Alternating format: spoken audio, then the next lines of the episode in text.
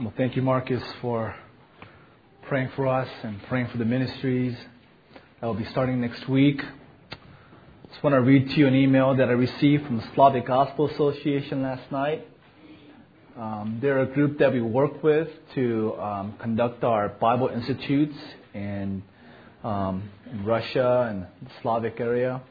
We went with them to Penza, Russia, a few years ago, and this past year, um, Bob and I and um, Mike Kostura, we went to um, Kazakhstan, Almaty with Slavic Gospel, and actually, uh, Bob and Marcus and Huey will be sending them out uh, end of this month uh, to Almaty, Kazakhstan again with Slavic Gospel Association to teach on evangelism and apologetics.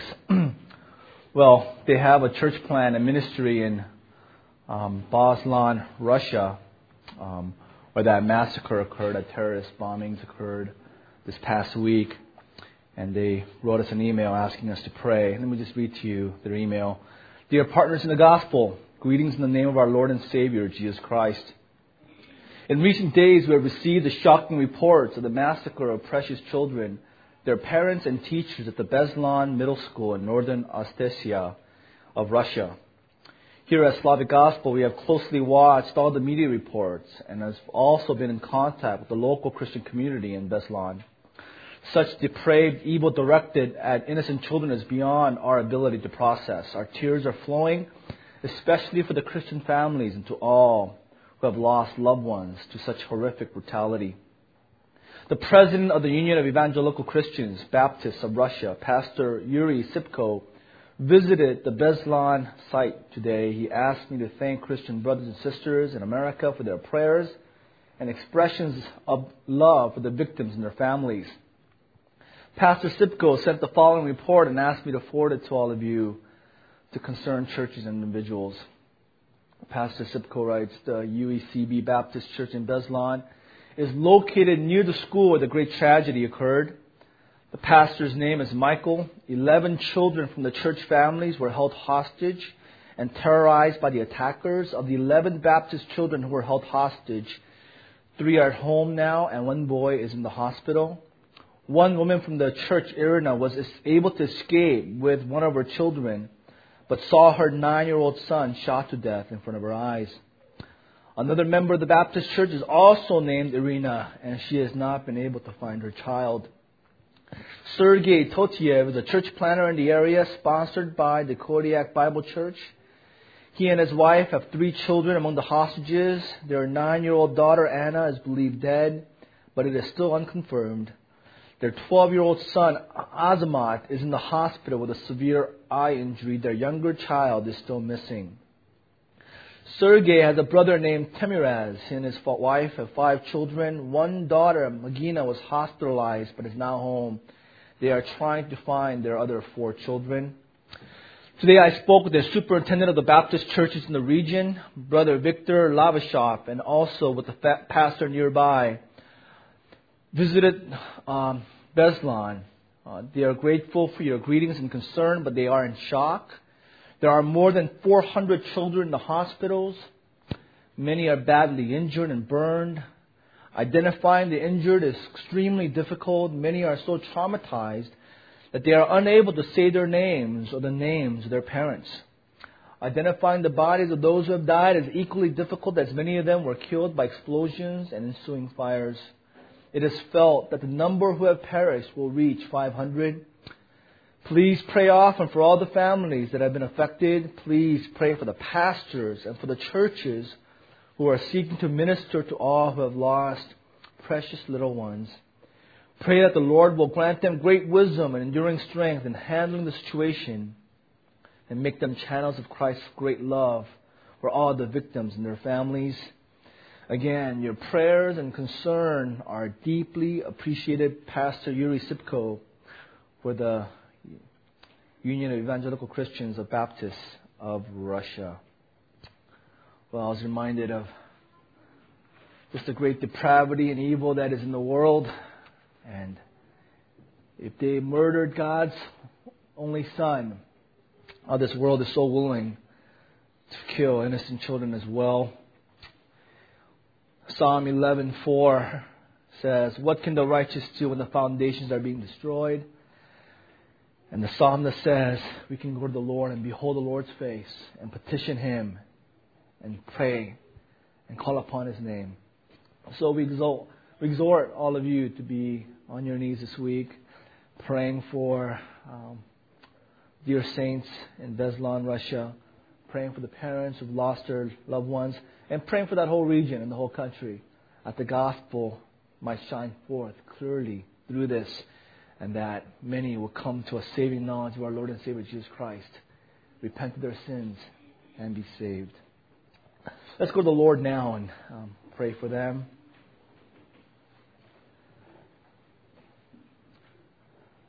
Our gracious and loving Father, we know that you can empathize with these parents because you once lost your child, you once lost your son, you once beheld your son on the cross, and saw him die there in a cruel manner. So, with all the parents who are mourning this day, Lord, we pray that the Holy Spirit would comfort their hearts. That the parents who are believers, Lord, their faith in Christ will be emboldened and strengthened for a time such as this. And the gospel of Christ would give them much strength. And that the comfort that they receive from you, they would in turn comfort others and be a, an instrument of truth, instrument of, of the gospel, and a source of grace and love to many who are suffering there. We, we realize, Lord, that um, these are dark and evil days, and the God of this age still reigns. But we know that um, your church you promised to build, and the gates of Hades will not overcome it. We pray that the churches there in that region would rise up to this challenge and will not shrink back out of fear but they will boldly stand for the gospel, declaring that there is hope only in Christ, that all these other religions, the ones that advocate violence and murder, even of the innocents, Lord, that they are bankrupt, they are corrupt, they're evil and depraved. The only true faith is the Christian faith. Lord, you grant much grace to the pastors and the ministers of these churches to proclaim the gospel with complete faithfulness. and Lord, we, we ask that you would help us to toil in prayer for the saints who are suffering. Help us to open our eyes to see a world that is uh, filled with dying people, regions of the Middle East, to Africa, to Asia. Today, there are souls that are perishing without the knowledge of Christ. Lord, help us, Lord, to open our eyes to the pain that is in this world and that they're dying without Christ. And Lord, rescue us from our comfort, comfort, our country club mentality. Cause us, Lord, to hold out the word of truth as children of light and to snatch people from the fire. May we not fear, but may we walk by faith and take risks for the gospel, whether we cross streets or cross borders. May we herald this one way to the Father with urge, with great passion and urgency, knowing that the end draws near. We uh, send our love and, and prayers to, to those who are suffering, and we we long to hear that the gospel is being mightily proclaimed in that area with much fruit. Pray all these things in your Son's name. Amen.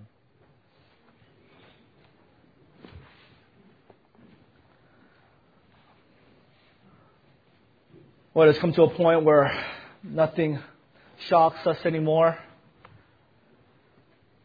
No horrific crime, no tragedy, no violence committed against man shocks us because we have seen it all in the past few years.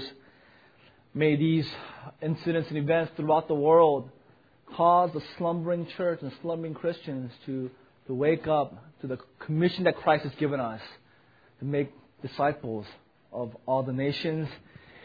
It gives us greater gravity as we study the Gospel of John, particularly John 14, verse 6, a mammoth text declaring to all souls who are perishing in the world today that there is only one way, only one life, one truth, that no one can come to the Father but by Christ alone. May, may the truths that are declared this morning reach hearts that are open, hearts that are yearning to accept these doctrines, not just with our minds, but accept these doctrines with our lives. May it affect us how we live, knowing that this is the only way for men to be saved. May it cause in us a great passion and urgency to proclaim this truth to this lost world. Let's read that text, just verses 1 through 7 again. Our Lord declares, Let not your hearts be troubled. Believe in God, believe also in me. In my Father's house are many rooms. If it were not so, would I have told you that I would I go to prepare a place for you? And if I go and prepare a place for you, I will come again and will take you to myself, and that where I am you may be also. And you know the way to where I'm going. Thomas said to him, Lord, we do not know where you are going. How can we know the way? Jesus said to him, I am the way and the truth and the life. No one comes to the Father except through me. If you had known me, you would have also known my Father. From now on, you do know him, and you have seen him. Undoubtedly, you know that verse 6 is a very controversial verse in the scriptures. Listen to what, listen to this LA Times newspaper article written about a year ago and how it describes the state of Christianity today with particular focus in Christianity in Southern California. The title is Spiritual Blend Appeals to People of Many Faiths. To someone steeped in Christianity, Judaism, or Buddhism, after Lori Ellen's self description is this that she is a nice Jewish, Buddhist, Southern Baptist girl. She's at ease with her customized spiritual arrangement. She said, It works for me. I feel like I am at a buffet.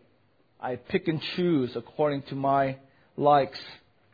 To Alan, who has a Southern Baptist mother and a Jewish father, being inside a synagogue during the high holy days connects her to something that's way larger to myself.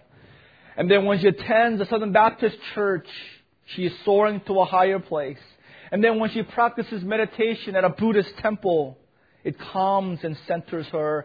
And then she takes in a Roman Catholic Mass once in a while because the sense of tradition in the Roman Catholic Church is so beautiful. The writer of the article says that she is not alone in such multiple choices. Increasingly, Americans are becoming eclectic in what they believe, picking and choosing from here and there as they would their wardrobe. It is do it yourself religion. Theologian Edwin Gibbs writes, mix and match spirituality, I call it.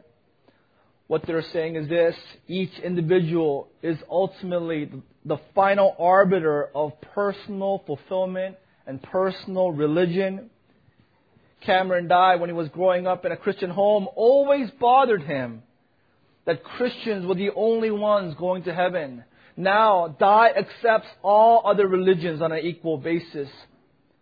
He says what they all have in common is that there is a God. That God is within me, God is within you, and is in everyone. Therefore, everyone has a place in heaven. He says, I don't have a religion, I have a faith. Faith is within me, and I call upon it. And His church can be anywhere in the Roman Catholic Church, in a Protestant church, in the mountain, in the ocean. George Barna did a nationwide poll in September 2003 he said half of professing born again Christians said that a person could earn salvation based on good works apart from a personal faith in Jesus Christ. Over half said You don't need to believe in Christ. As long as you're a good person, you will go to heaven. Church historians say that this new trend appeals to people because it makes them feel good and they do not have to make any changes. You are told that God loves you or that the spirit of the cosmos thinks favorably of you, or some Hindu teachers say that you are recycled stardust. This is thrilling to hear because you don't have to change. You don't have to obey. This is the current trend in Christianity in America, particularly in Southern California. It is a mix and match theology where man is the final determiner of truth, where all roads lead to God, all religions have truth and offer salvation. That is the culture that we're in, and it is in this climate, it is in this culture that we firmly maintain the singular truth. John 14:6 that salvation is by grace alone, through faith alone, in Jesus Christ alone. That heaven is only for those who trust in Jesus Christ, period. It is called by many as the most offensive doctrine in all of Christianity. They consider it dogmatic, arrogant, unloving, unkind, ungracious, prideful, so on and so on. The narrowness of the gospel, the exclusivity of Christianity, of Christ, saying that only Christians, only those who profess faith in Christ enter heaven, they say is absurd. But when we look at the New Testament, it is a clear and explicit teaching of the Scriptures. I mean, it is not an obscure doctrine. It is not something that is hidden or read between um, a few verses scattered throughout the Scriptures. Acts 4:12. Salvation is found in no one else. Peter declares there is no other name under heaven given to men by which we must be saved.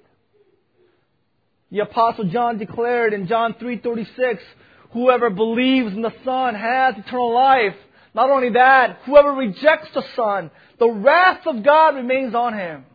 There is condemnation for those who reject Jesus Christ. 1 Timothy 2:5 Paul says, there is one God, and there is man, and there is one mediator. There is only one go-between. There is only one reconciler of the two, and that is Jesus Christ. And that is the second promise given by Christ to believers. These disciples in John 14, their hearts were troubled, their hearts were agitated. Again, a quick reminder that John 14 has a singular theme of not letting the believer's heart be troubled. John 14, 1 and verse 27, Christ says twice, let not your hearts be troubled. Let not your hearts be troubled because of the physical absence of Christ. Don't be discouraged. Don't be swayed. Don't be agitated. Don't be anxious because of the failure of other Christians. Do not be discouraged because of your own failures. Let not your hearts be discouraged. And then our Lord in John 14 gives six promises to cure our ailing hearts. The first promise we looked at last, our last two studies, that Christ, though He's leaving, He's not leaving us orphans. His leaving us is not permanent. He promises that He will come back. He will return to take us home to be with Him forever. His promise is such that, that He promises that He Himself will return personally. He will not send an emissary. He will not send a, a representative. He will come Himself, call us by name, so that we will be with Him forever. And then here is the second promise that Christians know the way to the Father. That Jesus is the way to God. Our Lord declares a profound truth in verse 6 with eternal and incredible implications. This was all started by a simple question by Thomas. You know, good old Thomas. I don't think he understood the implications, the profundity of his question. Lord, We don't know where you're going. How can we know the way? We owe a great amount of thanks to Thomas because his question prompted our Lord to say, verse 6, where our Lord says, I am the way, the truth, and the life. He promised Thomas, he promised the 12 disciples, and he promises us, I am the way. Follow me. I am not lost. I am not searching. I am not confused. If you follow me, I will lead you to God the Father. I will lead you to heaven. I promise you that. It's a personal promise, covenant that Christ has given to all believers. You will not be ashamed if you follow me. We will not end up in some place, middle of nowhere, lost and confused, without direction. Christ declares himself that he is the way to God. At the same time, therefore, it is the most politically incorrect doctrine of our time. It is the most hated and most criticized. Three major criticisms have been levied against this doctrine, this truth. First is that it is an intolerant attitude. It is an intolerant attitude. In this postmodern era, postmodernity, truth doesn't exist. Everything is relative. In our day and age, all virtues have vanished. Virtues like humility, self control, honesty, the virtues like modesty, it just vanished, disappeared from our culture. Only one virtue is alive and well and well established, and that is the virtue of tolerance. Tolerance is the highest virtue in our society. And this, their definition of virtue of tolerance has been redefined. Tolerance used to mean, this is what I believe, this is what you believe. I disagree with you. I believe you are wrong. But I will treat you with dignity. I will treat you with kindness and respect. That's the, the, old definition of tolerance. The new definition of tolerance is that no one is right. No one is wrong. Truth doesn't even exist. It is intolerant to say that you know the truth. So to say that you are right and someone is wrong, at that point, you are being intolerant. It is the only sin left in our society, the only culture when you say to someone that they are wrong, that their ideas are in error. An Indian philosopher, I can't even pronounce his name, asked me how spell it to you after service. He told the World Parliament of Religions in one of their gatherings, he said, We Hindus accept all religions to be true. The only sin is to call someone else a sinner. So he, so the modern day um, postmodernists, they're tolerant to everyone except to Christians.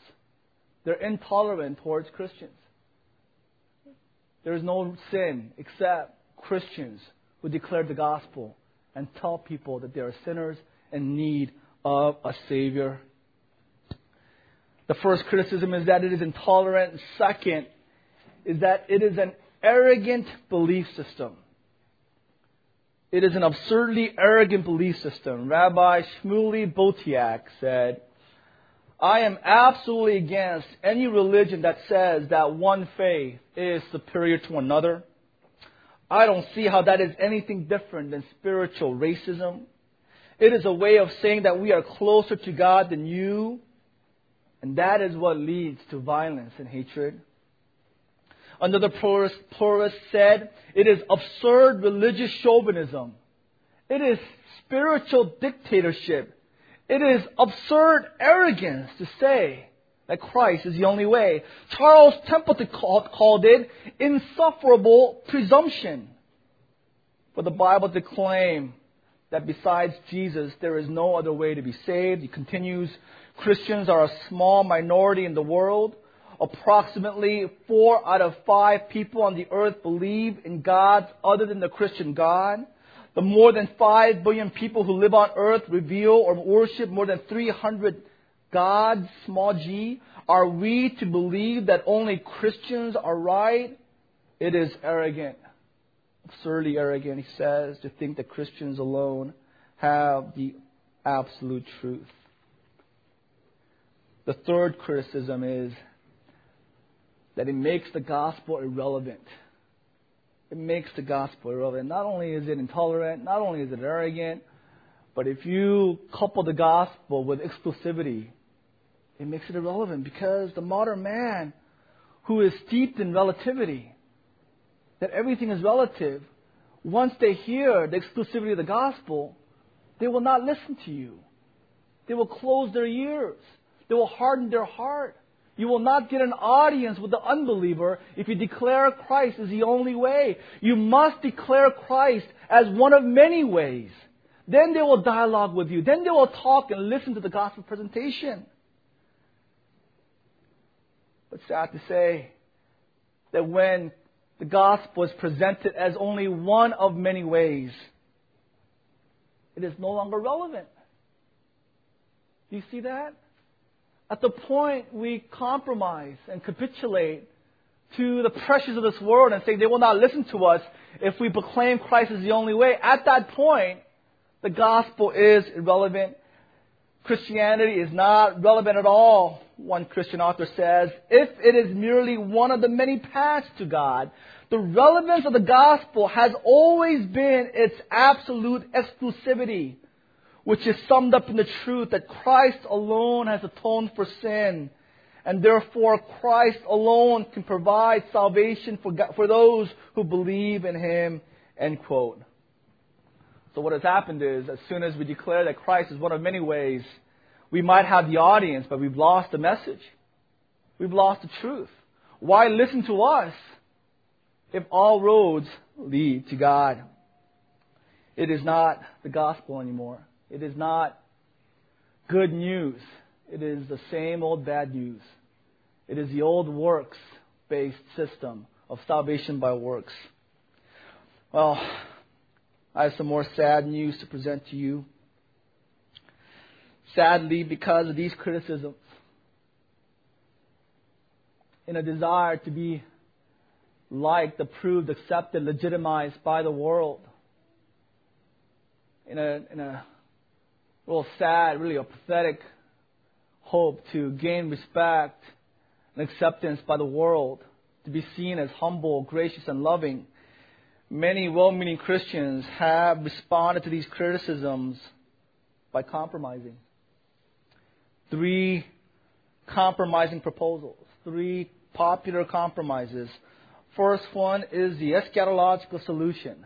Eschatological solution, eschatology eschaton, the last days, is simply this. Some well meaning Christians have said, okay, Christ is not the only way. There is another way. That for those who've never heard the gospel, those who never had the opportunity to repent, those who are well meaning Jews and Muslims and Hindus and Buddhists, they have an eschatological opportunity. That after they die, there is a second chance that they will stand before Christ, and Christ Himself will declare the gospel, and they have an opportunity to trust in Christ then, or reject, reject Christ at that time. If they reject Christ, they go to hell. If they trust in Christ, they will enter heaven. Well, the problem with this compromise is that it is unbiblical. It has no basis in the scriptures, found nowhere in the Bible. Secondly, it makes fools of the Apostle Paul and all the missionaries that have come after him. All the missionaries who have left their homes, their families, who have sacrificed themselves and their, and their uh, possessions, who have given their lives to the cause of Christ, that those who have never heard might hear the gospel. They're fools. Didn't they realize that there is an eschatological solution that they will have a second opportunity to hear the gospel by Christ Himself? And of course, Christ will do a better job than any missionary. So they are foolish for going. Makes fools out of missionaries. I mean, not only that, then why bother with missions? I mean, why bother with evangelism? Why bother with ministry? Why bother with church? Why bother with Bible study? I mean, why bother with anything within Christianity? if Christ Himself proclaimed the gospel to all who've never heard? In fact, we're doing a disservice by going to missions, right? Because we're taking away their opportunity to hear the gospel from Christ Himself. We should just stay in our little cubicles, Christian cubicles, and mind their own business and let God do His work in the second coming. It is absurd. Second proposed solution is the election solution. Election solution. Those who hold this view maintain that since God knows everything in every circumstances, He knows how everyone would have responded had they were born into a Christian culture and had they been exposed to the gospel. So if this person in Africa, if he was born in Southern California, and if he had heard the gospel, he would have believed. God knows that. Therefore, based upon his sovereign election, all those who were saved, regardless of their lack of profession in Christ, will be saved. All those who are non elect are not saved. Well, the problem with this, problems with this is that, again, it is not from the Bible. It is not biblical. Not only that, I mean, this is hyper Calvinism. This is exactly what it is. This is a high view of God, high view of God corrupted by the depravity of man. It is sound doctrine really corrupted and tainted by my sinful heart, uh, uh, the sinful human heart. It is um, death to prayer, death to ministry, and death to missions. It is death to right life. It is death to right doctrine. In the turn of the century, there was not a single Christian missionary in Africa. Why? Because this kind of a version of this doctrine was thriving in the Reformed churches in the West. William Carey said, "We need to go and proclaim the gospel." And they said, "Hey, William Carey, relax. We don't need to know. We don't need to do missions because we have a high view of God. Don't you believe in election? Don't you believe that the elect will be saved by God. He doesn't need our help. He doesn't need us to do His work. It is a sad compromise. The third compromise is the exception solution. Exception solution. It is a claim that God makes divine exceptions to those who are sincere and have never heard the gospel that if they're faithful to the light that is given to them, and that they are good Muslims, good Buddhists, good Mormons, Jehovah's Witnesses, so on and so on, that they are they're saved. This proposal is rampant in Christianity today. Pastor Iain Murray wrote in Evangelicalism Divided about an interview that Billy Graham had with Robert Schuller. It aired on the Hour of Power in 1997. And in the interview, it is documented, it is recorded, it was aired publicly. This is what Pastor Billy Graham, an eminent, godly, respected Christian leader, told Robert Schuller, quote, I think that everybody that loves or knows Christ, whether they are conscious of it or not, they are members of the body of Christ. God is calling people out of the world for His name, whether they come from the Muslim world or the Buddhist world or the non believing world. They are members of the body of Christ because they have been called by God. They may not know the name Jesus, but they know in their hearts that they need something. They turn to the only light they have, and they are saved, and they are going to be with us in heaven. Seeking clarification, Robert Schuller responded, What? What I hear you saying that is that it's possible for Jesus Christ to come into human hearts and soul and life, even if they have been born in darkness and they have never been exposed to the gospel. Is that a correct interpretation of what you're saying? Billy Graham answered, Yes, it is. Schuller replied, I am so thrilled to hear you say this. There is a wideness in God's mercy. And Graham added, There is There definitely is. Pastor Billy Graham has earlier been quoted as saying, quote, I used to believe that pagans in far countries were lost if they did not have the gospel of Christ preached to them. I no longer believe that. I mean, this is rampant in Christianity today. I read this week um, uh, some excerpts from an interview that Ravi Zacharias had given to Lee Strobel. And again, nothing personal. Ravi Zacharias, Michael Jordan Apologetics. I mean, Can Man Live Without God? I read that book five times. I mean, almost memorized that book. So articulate in his refutation of atheism. He shares his testimony, and he was saved in India through John 14:6. He attempted suicide. He was in a hospital bed, and a friend came to him, read the Gospel of John, John 14. When he heard verse 6 and verse 18, he repented and became a believer. So he became a Christian through I am the way, the truth, and the life. No one comes to the Father but by me. Later on, he says exactly what Billy Graham says that if you're a good Muslim and if you're sincere to God, God will save you. And he gives an illustration of this Muslim woman who had never heard the gospel. She was depressed, discouraged one day, and the story goes, she said, I need Jesus. And she was saved. And he uses that as an illustration of how those who've never heard the gospel can become believers through this exception solution.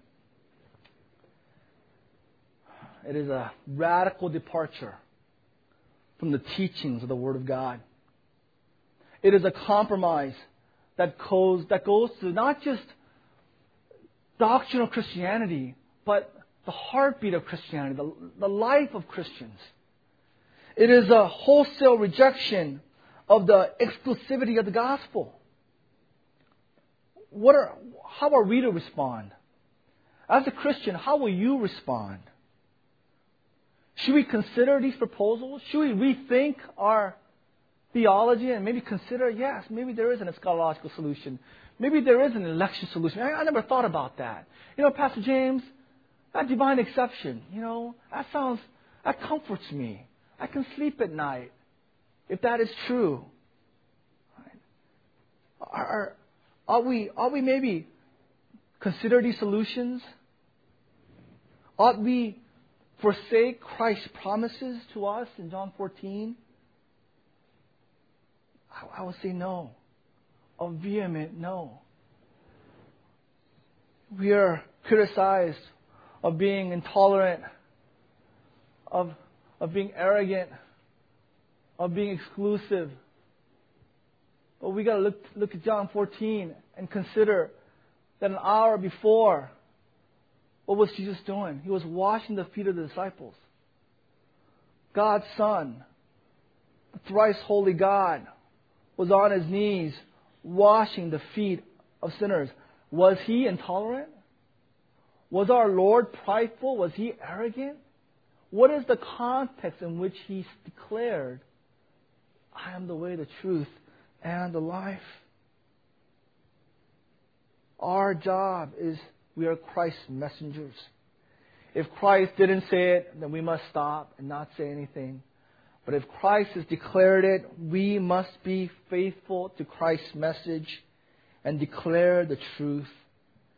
Though this message is hated by the world, we must speak the truth. You know, several weeks ago, uh, Cornerstone sent me to the Expositors Institute. On the way up there, car was having problems.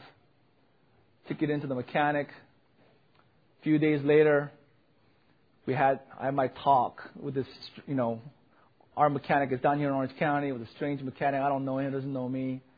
It's always a scary thing when a mechanic calls you into his back office and sits you down, isn't it? And he was all to tell me about our car and how much it's going to cost. And I told him, you know, George, all I want is the truth. That's all I want. I can handle the truth. Right? I'm not the kind of guy where you need to tell me what I need to hear or what I want to hear. You don't need to decorate it. Just tell me the truth. But I told him, George, if you scam me, if you lie to me, it's all right.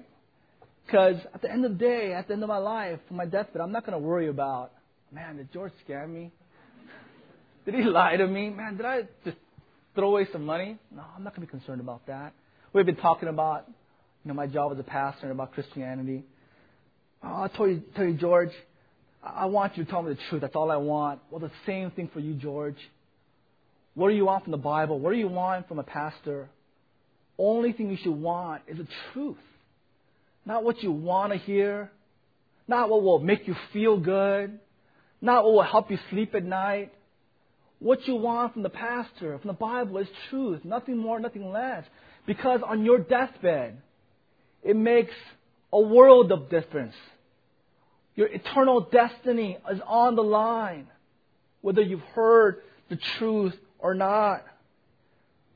I told him, George, do customers get mad when you tell them about their cars sometimes? And he says, yes. They yell and scream at me, right?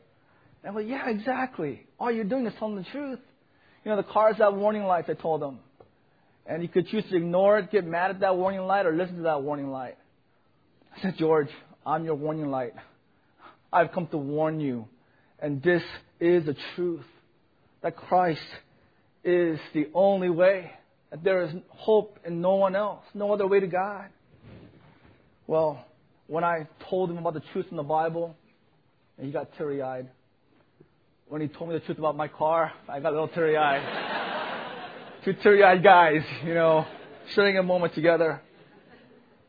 But really, isn't that all that's important? Not what makes us feel good. It's not about is it relevant or not. Does it sound dogmatic, arrogant, prideful? That's not the issue. The only issue is is it true? And that's all we wish we would want from the Bible. Is it the truth? Let's go to John 14, verse 6. And let's see what the truth teller, our Lord, says. Here we have in verse 6 the fourfold promise of Christ. Here we have one of the grandest texts in Scripture. It is one of those deep utterances that cannot be exhausted by mere man. No prophet, teacher, apostle ever used such words as these. These are the language of one who knew the truth, who was God Himself. Jesus declares to Thomas and declares to all Christians in the whole world, I am the way. I mean, look at that clause. I mean, I could have spent the whole sermon just that one clause, I am the way. Our Lord is not the one who shows us the way. He is not a way, one of many paths. He is the way the Father. He is the one and only way that God has provided for men to obtain the forgiveness of their sins and the gift of eternal life. This was so fundamental. John 14:6 was so it's the bedrock principle for the Christian faith that early Christians were known as the people of the way. Right? That was how they identified themselves. Acts 9, 1 and 2. Apostle Saul, Saul went to Damascus to persecute people of what? Of the way. Acts 19, 9. These Pharisees malign the people of the way. Acts 19:23, a great disturbance rose about about the way. Acts 24:14, Paul says, "I worship the God of our fathers as a follower of the way." Acts 24:22, Felix was well acquainted with capital W, lowercase a y, acquainted with the people of the way. It was so foundational that Christians adopted this as their personal identity. We are people of the way. There is no other name under heaven by which men might be saved. Christ is the only way. And that is what Jesus said. He further declared that I am the truth. He embodies truth, the fundamental moral quality of God. In Exodus 34 6, when God revealed himself personally to Moses, God declared, the Lord, the Lord, compassionate and gracious, slow to anger, and abounding in loving kindness and truth. That's the description of God, an attribute of God Himself. Isaiah 65:16, He is the God of truth. The psalmist declares, Psalm 119, 142, he, your word is truth. Psalm 119, 151, all your commandments are truth. Psalm 119, 160, the entirety of your word is truth. Jesus says, I am the truth. The law was given through Moses, John 1:17. John declares, but grace and truth came through Jesus Christ. Finally, Jesus is the life. He is eternal life. He is the source of salvation, the highest quality of life. Eternal life, John 17:3, which is knowing God the Father. That's who Jesus Christ is. John 1 verse 4, in him was life, and that life was the light of man.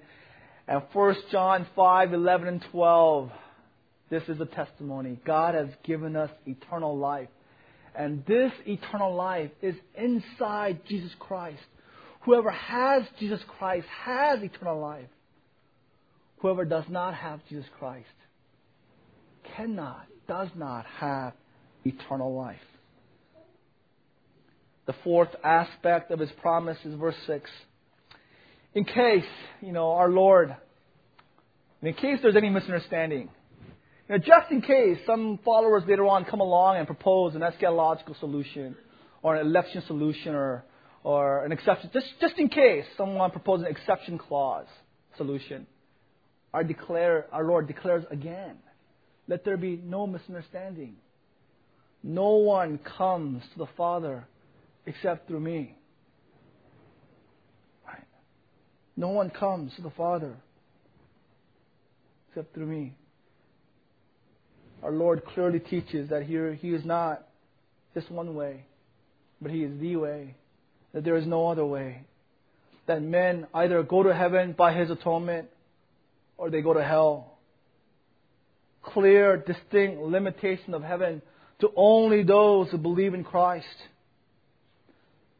the modern notion that it does not matter what a man believes, that all religions lead men to heaven if they are sincere, that creeds and doctrines are of no importance, that heaven is a place for all mankind, that God is a father of all, is an egregious error. May we never forget the words of Christ. There is no way to the Father but by me. Well, where does our Lord get the authority from? In verse 8, Philip said to him, Lord, show us the Father. It is, then it will be enough for us. You know, you know, bless Philip's heart, but he is saying, Lord, your, your promises are not enough for us. Your words are insufficient. You need to give us something more. right? We need some fireworks here. Right? I need to have the Moses' experience in the cleft of a rock when he saw God passing by. If I see that, then I'll believe your promises. That is why you know Christ says, have childlike faith, right? Like, well, You know, like children, like it is dangerous, is it not, to promise things to kids, right?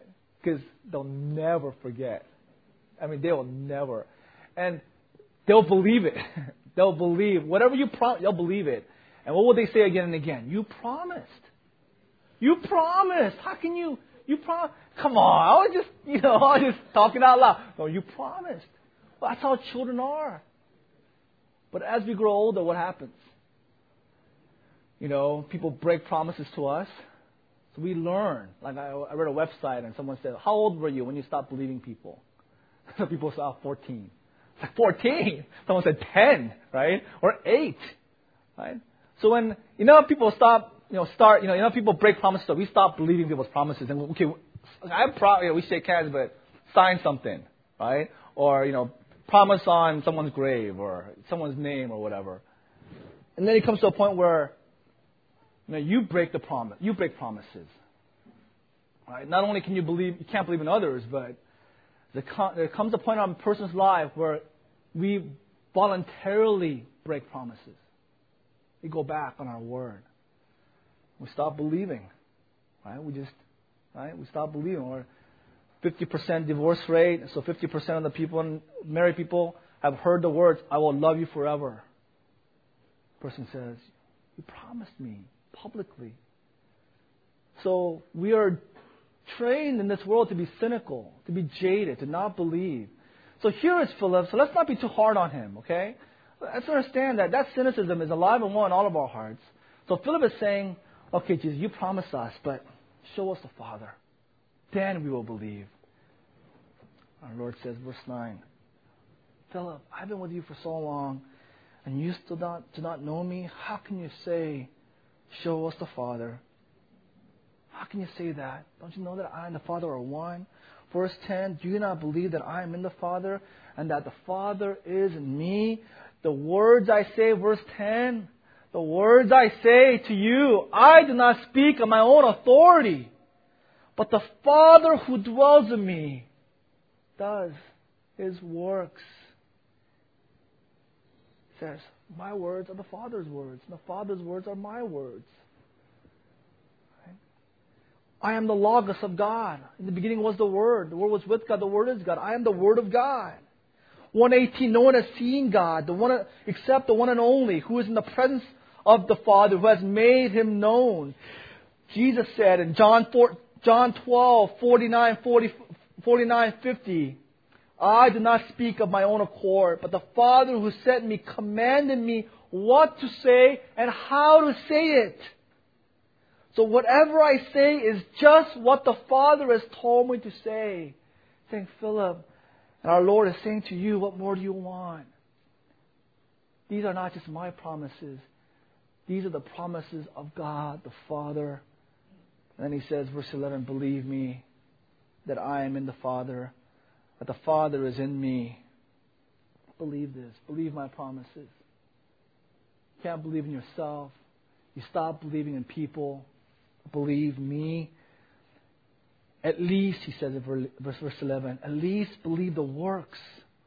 Look at the works that are performed raising of Lazarus, feeding the 5,000, walking on water, death and resurrection. These all testify that I am speaking in unity with the Father. There is no misunderstanding to all believers who, who study the scriptures and believe the scriptures, believe the promises of Christ. Christ promises that He is the way to God. No one can go to the, go to the Father except through Christ.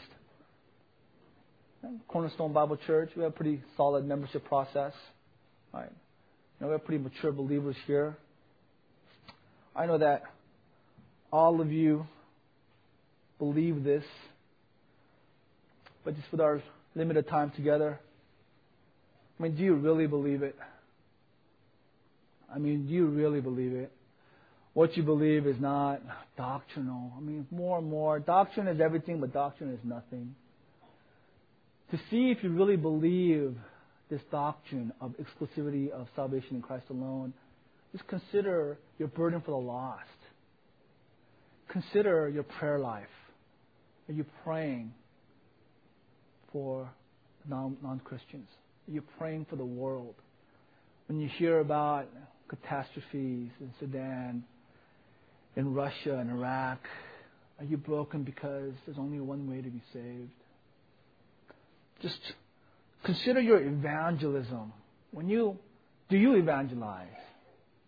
Do you evangelize to your neighbors? And when you evangelize, I mean, is there a sense of urgency in your sharing of the gospel? Is it personal? Is it passionate? Anything else, if you believe this is the only way, if you had a cure for cancer and only this one cure saved cancer patients, you would do it with passion. You would make it personal. You would give yourself to proclaim this message so that people might be cured. Oh, we it's so easy to check this box and say, yeah, I, I don't believe in those compromises. I believe in this. But let's look at our lives. Let's look at what true faith in this promise produces. It produces a Christian heart that does not get mired in petty things, petty commitment, distractions, trivial pursuits he or she becomes consumed with one thing getting this one way message to this world, praying for the lost, giving towards ministry, sending missionaries, going out in evangelism, and going to missions ourselves. What a great promise. He promises us He is the way. If we keep our eyes fixed on the author and perfecter of our faith, we follow Christ, He will lead us to God the Father.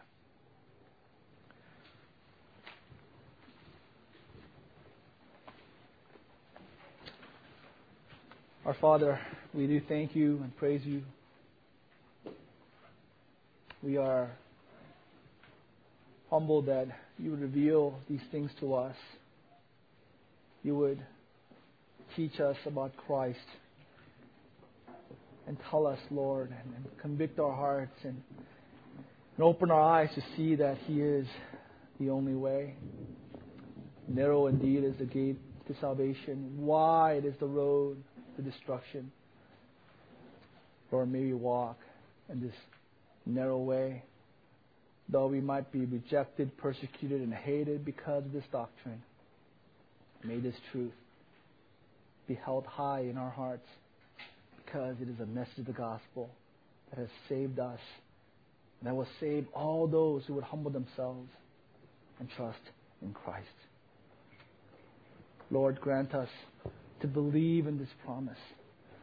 May the words of Christ be sufficient for us. May we not seek anything else. May the plain words of Christ may be enough for us to give our lives over for the cause of the gospel. In Jesus' name, amen.